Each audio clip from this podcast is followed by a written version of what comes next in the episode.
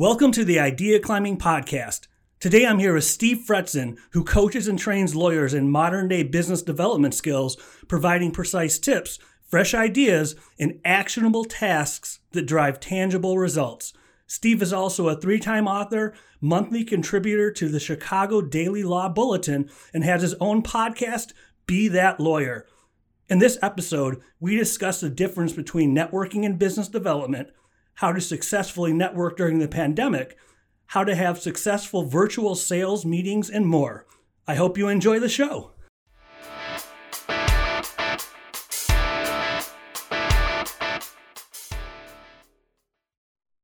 Thank you for being here, Steve. I appreciate you taking the time. Yeah, absolutely. My pleasure. And I'd love to jump right in. In our last conversation, we were talking about networking and then business development and people think often they're the same thing but they're really different. What how do you define networking and how do you define business development? So i don't have like the official like dictionary definition but i would say networking is the act of developing relationships and strategic partnerships. And then business development is the next stage where you take strategic partnerships and relationships and identify needs to to solve problems and therefore make a sale if we want to call it a sale so the, meaning your product or service should solve a problem for somebody else Right, right. So if I'm selling, uh, for example, I'm a coach and I, and I, and I hear that someone has a bunch of business development challenges, uh, they're not getting in front of enough decision makers. Then if they do, they're not locking them up. Then my solution would be to you know work with them on processes to solve those issues. But my job is not to convince or to pitch or to sell. My you know the new new def- definition of business development is really more about uh, asking questions listening and identifying those needs compelling reasons to change and then moving someone walking someone through a buying decision versus the traditional old old school methodology of trying to convince somebody to do something. So i take it do you or don't you sell on the first call or first meeting so me or or anyone i would say i mean look if i'm being you know straightforward about my philosophy um, i really don't sell anything. Um, and that sounds weird because we're all in sales but the re- what i'm trying to do is is is again um, make the whole first meeting about the other person. Uh, it's my opportunity to learn about them to learn about their issues the kinds of things that i might be able to help them with. And if if the answer is that uh, I can't, then I will try to refer them to someone who can or take them in a different direction. But if it is something that I can resolve, I want to make sure that I understand their needs, their compelling reasons to change. I want to make sure they're properly qualified so that uh, there's a good fit. And if that's the case, then I'll present solutions that they can then decide to buy or not. So I think that the interesting thing about sales is that I'm actually trying to take the sales out of selling, which is the name of my first book, Sales Free Selling. So it kind of makes sense that I have a philosophy that's very anti sales. And if you think about it, uh, no one wants to be sold to. And I'm going to go back to an old, old uh, commercial for Saturn. That was their shtick is that, you know, no one wants to be sold to. When you go into Saturn, it's one price unfortunately, I don't think they made it with that philosophy. They probably uh, had too thin a margin on their cars. But the idea of it was brilliant that uh, come in and we're not going to hard sell you or make you feel uncomfortable. And I think that's the philosophy that's really taking hold these days. How about if someone's getting started with networking? We'll talk about the pandemic in a minute. As far as networking in general, what are some big mistakes that people make? I think it's it's mainly the idea that I just have to go out and do it. Uh, that I just have to go out and, and and stay busy. And so I'm going to join this group, or I'm going to attend that event, or I'm going to start meeting with a bunch of people. And the real problem with that is that you might be meeting with the wrong people in the wrong places for the wrong reasons.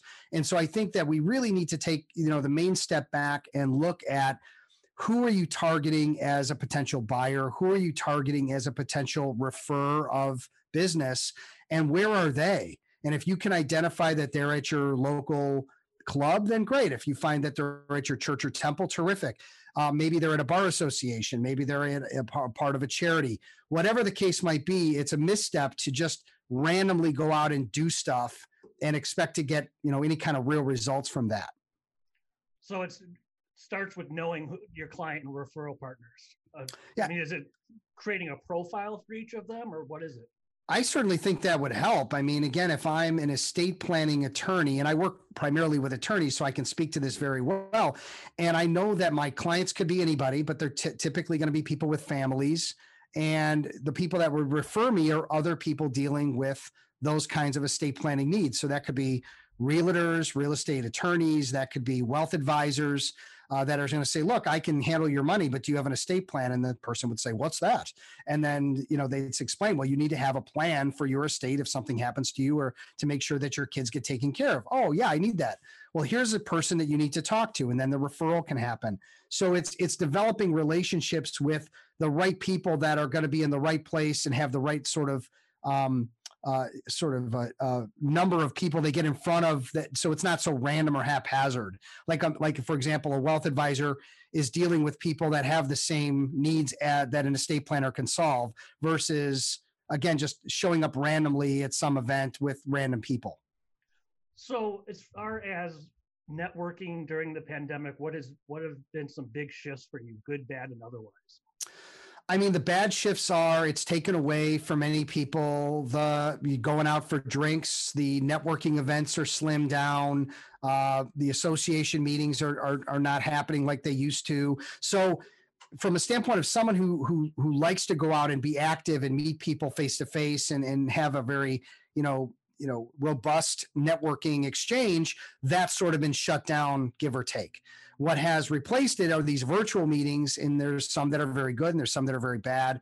Um, and again, you're not able to have maybe the same level of contact and relationship building opportunity that you might have face to face. Again, you're not sharing drinks, you're not sharing meals, you're not shaking hands. The eye contact might be limited. Somebody might be on Zoom, somebody might be looking down. Instead of looking at the camera, they're looking down at your at your face, but that's not the camera. So the eye contact is limited. So there's some negatives there. The positives are the, and I mentioned this to you earlier, Mark, it's the efficiency. It's the idea that in a normal day, you know, if I had three or four meetings and let's say two of them were networking, that would be considered a very good day for me. And now it's like double that. I'm meeting with eight or nine people a day and maybe four of them are networking. So it's it's it's a way to get in front of a lot more people and the other part of it is that there's also people that may, might be willing to meet with you now that were willing to meet with you. So, for example, let's say that I want to meet with a CEO of a big IT company. Well, that individual normally would put me off and put me off and put me off because not because they don't like me, but because they're busy and because it means that we're meeting for lunch. Well, that's an hour and a half. They got to drive there, they got to drive back. So they're committing like three hours to a lunch with me. Now I can get them on a Zoom call in 30 minutes and get through the whole thing and what was the the you know what was the time commitment for them? It was literally 30 minutes and it was no more no less. So that's some of the, the pros and cons of what's going on right now in the in the networking space. Well since you can't have the drinks break the break the proverbial bread and get the closeness that you can to help someone move down the sales funnel what's what has shifted when it comes to actual selling since you can't shake hands and you're not sitting across from someone building rapport for an hour you know, selling hasn't changed that much. Um, you know, there's people that like me that that grew up selling on the phone, and that was really hard. But you could still do it. It wasn't an impossible thing to do. So it's not a new thing that that we're not always face to face shaking hands and pressing flesh or whatever you want to call it. Uh, so um, while there are some negatives, because again, some people would say I sell by you know taking someone golfing or i sell by taking them to a game and some of those things don't exist anymore or don't exist in the same way. So we are able to do this through zoom and and, and this has become the new kind of way to do things is to become more uh, uh, uh, expert at using zoom. So looking at the camera and making that eye contact or being more prepared with your research to ask better questions to find common ground to find something to talk about to build that relationship. Whereas before maybe you would just talk about the weather or just talk about the beautiful day or whatever. Um, and then of course having a good process to you know ask questions to learn about someone and make again the entire environment about them the entire engagement about them that's going to still be very much the same as when we were meeting face to face when it comes to relationships, we've known each other for quite a while, and reconnected. So I know that you are about relationships. Have you always been that way, or did you discover it somewhere along the way? I mean, I think my whole life I've been about relationships. I don't think, you know, just the way that I'm built. Um, you know, I'm a very experiential person. I'm a very, you know, people oriented person. Uh, you know, I've never been about the data. I've never been about um, just running people over to get to what I want. It's never been like that for me. I've always gotten uh, where I've gotten in life, you know, by helping others and by being more of a relationship person. Uh, however, uh, that's you know that's not everybody's not built that way. So some of this stuff has to be learned and some of this stuff has to be we have to adapt. And so someone that is very analytical or introverted you know might think well i don't have an opportunity to build relationships or sell services or go out and do these things because i'm not built that way. And i would say 30, 20 30 years ago i'd say yeah it's going to be hard. And today it's not because again i think the whole idea of of, of networking or or selling it's a learned skill. And so really anybody can do it as long as they have the interest in the will. Um, but uh, building relationships is something that that it's learned. And it's like you know i think you, you can do it if you're just if you're just smart about it. Well with networking and sales how do you know where's the tipping point where it's okay to ask for a sale? Because eventually if you're especially if you're an entrepreneur or entrepreneurial your income's you know you're directly responsible for your income chances are at some point you have to ask for the sale in some way shape or form. How do you know when you've tipped and it's appropriate to shift gears? So what I've you know been doing for many years is I've been developing processes to make a sales call uh, something that um, can go very um, very smoothly to ac- to accomplish one of two things.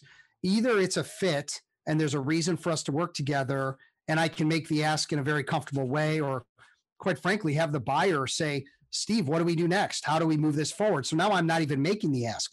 The other objective that I have is how do I get someone to a no as quickly as possible? And I don't mean that in a nasty or mean way. I mean that in a way where I've identified that the fit doesn't exist there's some barrier there that we're not going to be able to get through together and how quickly can i move that out of my pipeline now i will tell you that my background and I may mention this a little bit is, is to outwork everybody. It was always in, in my jobs to have the, the, the the most full pipeline and just to not take no for an answer because that was sales in the 80s and 90s. That's the way we did it. In some instances, I would hear have to hear no six times before I gave up. I mean, that's how intense is. Imagine that today where someone says, No, I appreciate your time, but I'm not interested, and you didn't give up six times, you would be ostracized from the from the community maybe the world because you'd be that that it's that in, in crazy of a scenario to go through that with someone who's selling a service or a product. Um, but back then when there was no information and, and people were different. So the the way that I know that someone is is ready for the ask, which is your original question, right? Is I qualify them on four levels. And if they pass these four levels, then I'm ready to talk about next steps. The first level is do they have needs and are those needs compelling enough for them to want to make a change? All right. So to put it back into my space, if I'm dealing with a lawyer and the lawyer sort of convinces me that they've got problems that are significant or growth that, that they're looking to accomplish and it's not happening on their own his or her own then and it's compelling like they're they're they're interested in changing I also ask some commitment questions. Are they committed to making a change, whether it's with me or not? I don't care. But I want to know that they're committed to take action on it. Because if you think about it, if they have problems, but they're not willing to take action, then where are we going with this? Why are we proceeding forward with someone who's not committed to changing their situation if they've convinced me that they need to? The third thing I try to qualify is are they is this person in fact the decision maker? Because if not, I want to meet with the other people or the other person that might be involved. And then lastly is do they have the financial wherewithal to engage me? If somebody has $500 and my program is let's say significantly more than that, uh, and that's all they have to invest. Well, why wouldn't I want to learn that before trying to ask for business that I'm never going to get? So again, if I if I can identify that someone has needs, committed to change, they are the decision maker, and they have the financial wherewithal, that's someone I'd like to talk to about taking next steps. If any of those four qual- uh, qualifiers aren't happening, then why would I proceed to a pr- proposal presentation or making an ask? They're just simply not qualified as far as discovering the financial details, is it a conversation you have beforehand, or is that just the ask? You made the ask. I mean, you tell them it's five thousand dollars. They say yes or no, Or if you want to get to know quickly, is there a way to find out ahead of time what the budget could be without having to directly ask for a sale? Yeah, so there are some sort of indirect questions that you can ask to try to identify what the, where someone's mindset is about about making an investment in a service or a product. So, for example, if um, uh, if I have a, um, a, a carpenter coming into my home to look at a bathroom remodel, and that carpenter walks in and sees my beautiful kitchen, couldn't that carpenter, shouldn't that carpenter ask some questions like, oh, what a beautiful kitchen. When did you have it done? Oh, we had it done 10 years ago. Who'd you use for that? Oh, we used ABC remodelers. Oh, wow. Uh, and you know, what is that? What is that? About 50, 60, 70,000 dollar kitchen. Oh yeah, it was like 75. It was, it's crushing. Isn't it then safe for that carpenter to carpenter to assume that we're probably not going to spend $500 on the bathroom? That we've already invested in our home, that we get the value of putting money into the home and, and making things look nice. So that's like some some kind of qualifying background type questions that are going to help me identify that this is someone who who has the financial wherewithal and is interested in investing in their home in that scenario. In my scenario i would ask you know have you ever worked with a coach before? Have you ever invested in marketing? You know how do you get business? Um, you know so i'm getting a flavor for that. And then if that doesn't lead anywhere certainly i could ask you know have you thought about you know uh, a budget for for me working with you on your business and, and growing things out and they might say no and i say well you know let me tell you kind of a range of what what things typically look like.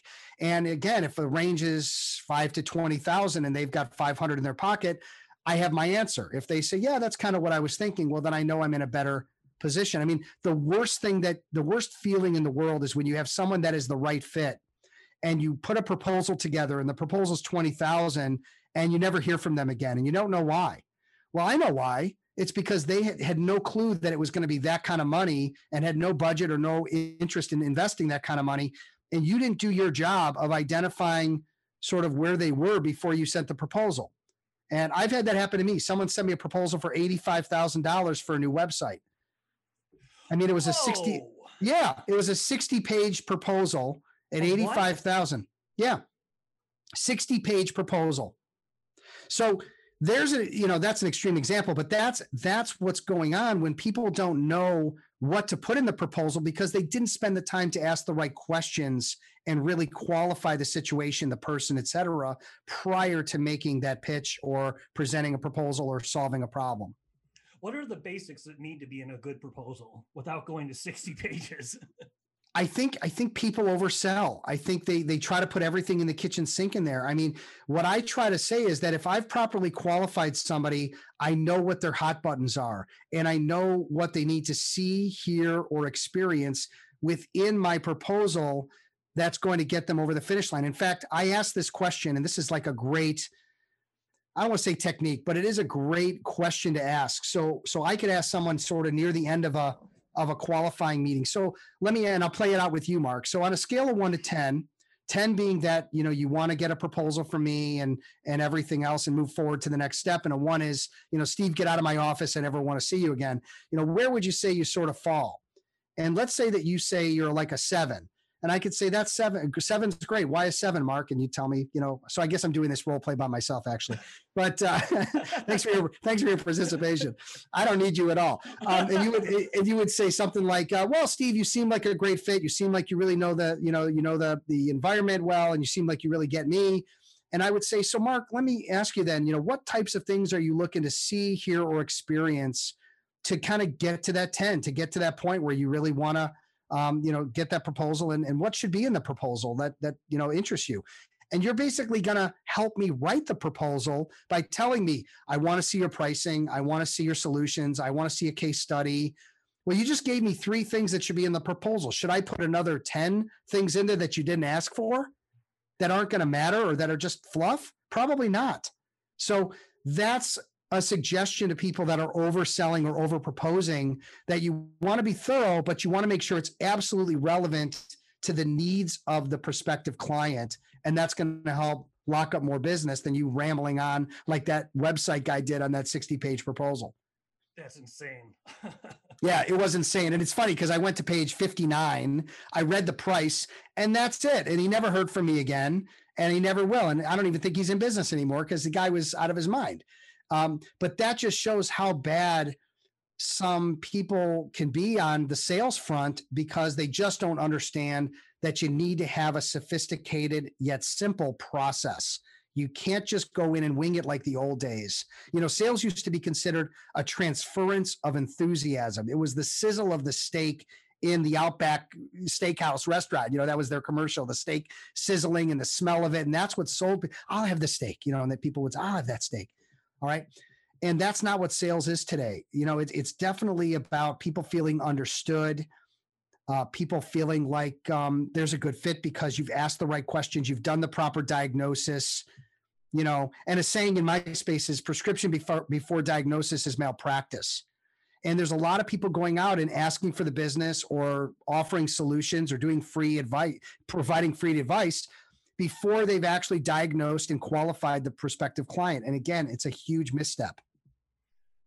In closing, when it comes to business development and or networking as a whole, if you were going to say impart one piece of wisdom above all else, if you're going to do one thing, you do this. What would that be?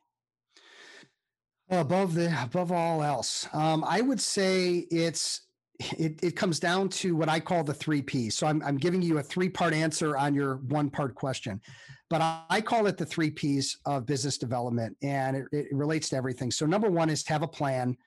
If you have something that tells you what to do and where to go and who to get in front of and why you've got this plan that you can follow every day. It's like having a really good gps system. So all of my clients have a plan. Nobody's you know, without a plan and just winging it. That's off the table. Number two is that just like with anything good in life, there should be a process. You know, if I'm going to take a trip with that plan, I want to have a process of where I'm going to go and what I'm going to see. And I want steps of how I'm going to make this a great journey. And same thing with sales. You know, you, you want to have a, a good process to follow that's going to allow you to kind of know what's going on, get the information you need to get, pull out lies that are that are potentially happening with prospects because that's their thing. They're gonna give you whatever you they, they just want price and information. And as soon as you give it to them, you're sort of out. So you want to make sure you've got a good process that keeps them in the loop with you and allows you to understand them at a high level. And the last point is maybe the most important, and it's what I call performance improvement. Because if you're if you have a process but you're being ineffective with how you run it, and it's not getting you the results, well, then that's just imperfect practice. So it was Lombardi that said, um, "Don't uh, practice doesn't make perfect. Perfect practice makes perfect." And so this is performance improvement. We have to go on a meeting, leave the meeting, and then debrief it. What did you like about what happened? What did you not like about what happened? What could have gone better? What didn't go well? What questions should you have asked that you didn't? And then make the improvement for the next one and the next one and the next one. And eventually you get very good at this. And same thing with networking. This is something that you just have to continually self assess or have a coach work with you to assess and keep improving. And eventually it just becomes how you do things. So that's sort of what people need today and what most people unfortunately don't have. Thank you very much for the time, Steve. I appreciate it. Absolutely my pleasure. I really um, enjoyed being on the show, Mark. Thank you for joining us today. I hope you enjoyed the episode. I also hope that you'll subscribe to the Idea Climbing podcast and rate us on iTunes. Visit ideaclimbing.com to learn more about idea climbing and hear more episodes about mentoring, marketing, and big ideas.